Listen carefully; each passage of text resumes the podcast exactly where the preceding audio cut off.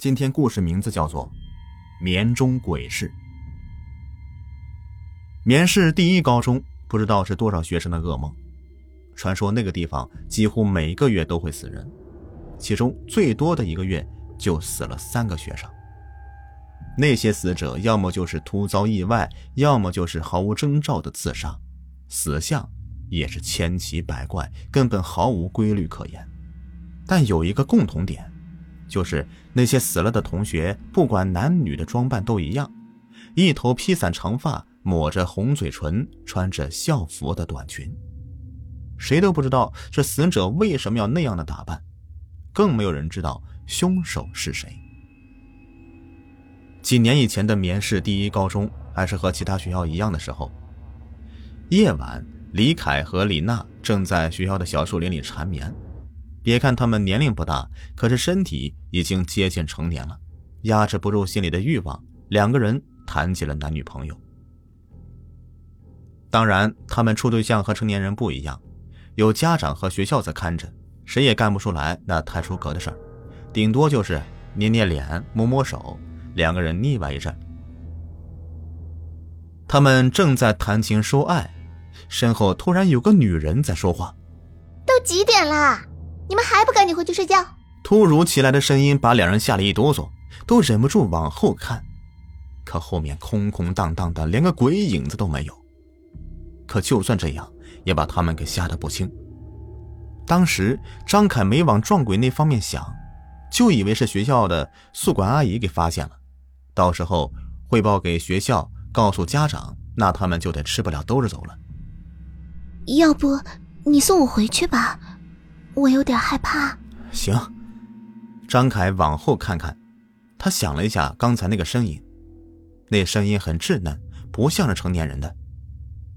他感觉可能是哪个同学偷偷溜出来，看到他们在这儿，跟他们开玩笑，喊了一嗓子就跑了，就是为了吓唬他们一下。张凯也往树林里喊了一句：“谁呀？大半夜的不睡觉，出来吓唬人，滚出来！”他们两个稍微安稳了一下心情，两个人就往女寝的方向走。张凯打算把李娜先送回去，然后自己再回寝室。两个人有一句没一句的说着情话，张凯还安慰李娜呢：“你别担心，不是宿管阿姨，估计是哪个不住校的同学跟咱们开玩笑呢。”突然，张凯的手机响了，他拿出手机看了一眼，那上面竟然是李娜的电话号码。张凯看着李娜，李娜的表情很僵硬。你看我干嘛？接电话呀！张凯按了接听键，估计可能是李娜的手机让谁捡去了，本家打电话找失主呢。可刚通电话，张凯就听见了手机里传出了李娜的声音：“你个死人，跟谁聊天呢？我都崴脚了，你也不管我。”这，张凯猛然抬头。刚才他面前那个李娜早就没影了，身后面是那个一百来米的距离，李娜正拿着手机揉脚踝呢。这事儿可把张凯吓得不轻，他打量着四周，李娜让我甩到身后去了。那刚才跟我说话的女人是谁呀？怎么一转眼她就没了呢？这这不见鬼了吗？这，就算张凯再胆大，可他毕竟也是个孩子，心里面也发毛啊。可一百多米的地方还有个李娜呀，人家还崴脚了，他也不能把李娜一个人丢下跑了呀。跑过去背起李娜就往女寝跑，李娜还说呢：“刚才那女人谁呀？怎么一眨眼就没了？她跑哪去了？”闭上眼睛，别说话。张凯背着李娜继续跑，至于李娜闭没闭上眼睛，张凯看不见，反正是李娜就没再说过话。到了女寝楼下，宿管阿姨还没说话呢，张凯就愣往里闯。他可不是有意违反校规的，他是害怕。刚才是凭着那股男人的劲头把李娜背到女寝。要是当时让他一个人回男寝的话，那张凯也害怕。他背着李娜去了寝室，正好路过女生们的浴室，里面传过来了哗哗的流水声，还有两个女孩子在说话。张凯不经意地往那边瞟了一眼。彻底把他吓得站不住了。他看见女生的浴室里吊着一个人，长头发，抹红嘴唇，穿着短裙。浴室有人上吊，快来人呐！浴室有人上吊！张凯被吓得两腿发软，就连背着的李娜也被他摔了个跟头。随后这女寝就乱了，洗澡的女孩嗷嗷乱叫，都七手八脚的弄了件衣服裹着身体就出来了。宿管阿姨也过来质问张凯：“你这混小子，怎么敢闯女生宿舍？你给我滚出去！”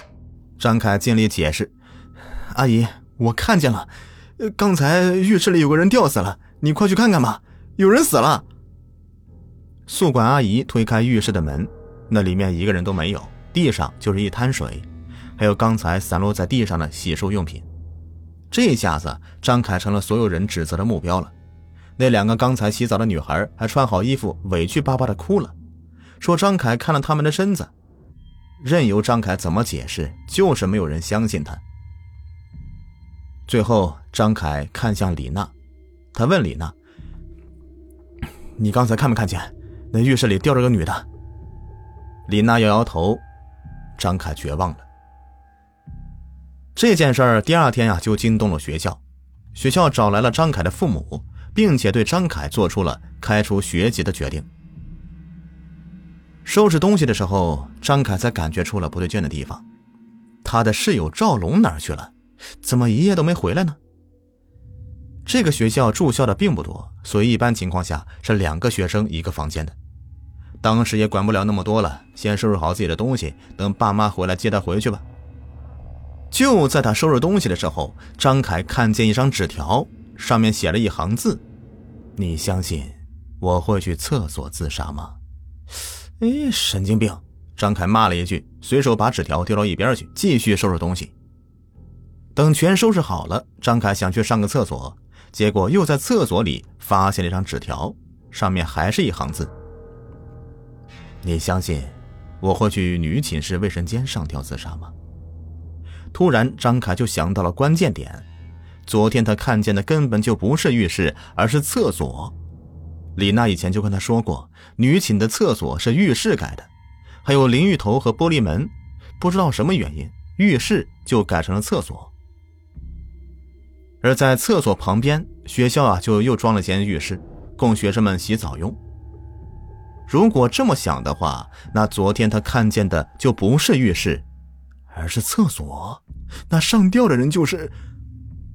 仔细想了一下，张凯心惊肉跳啊！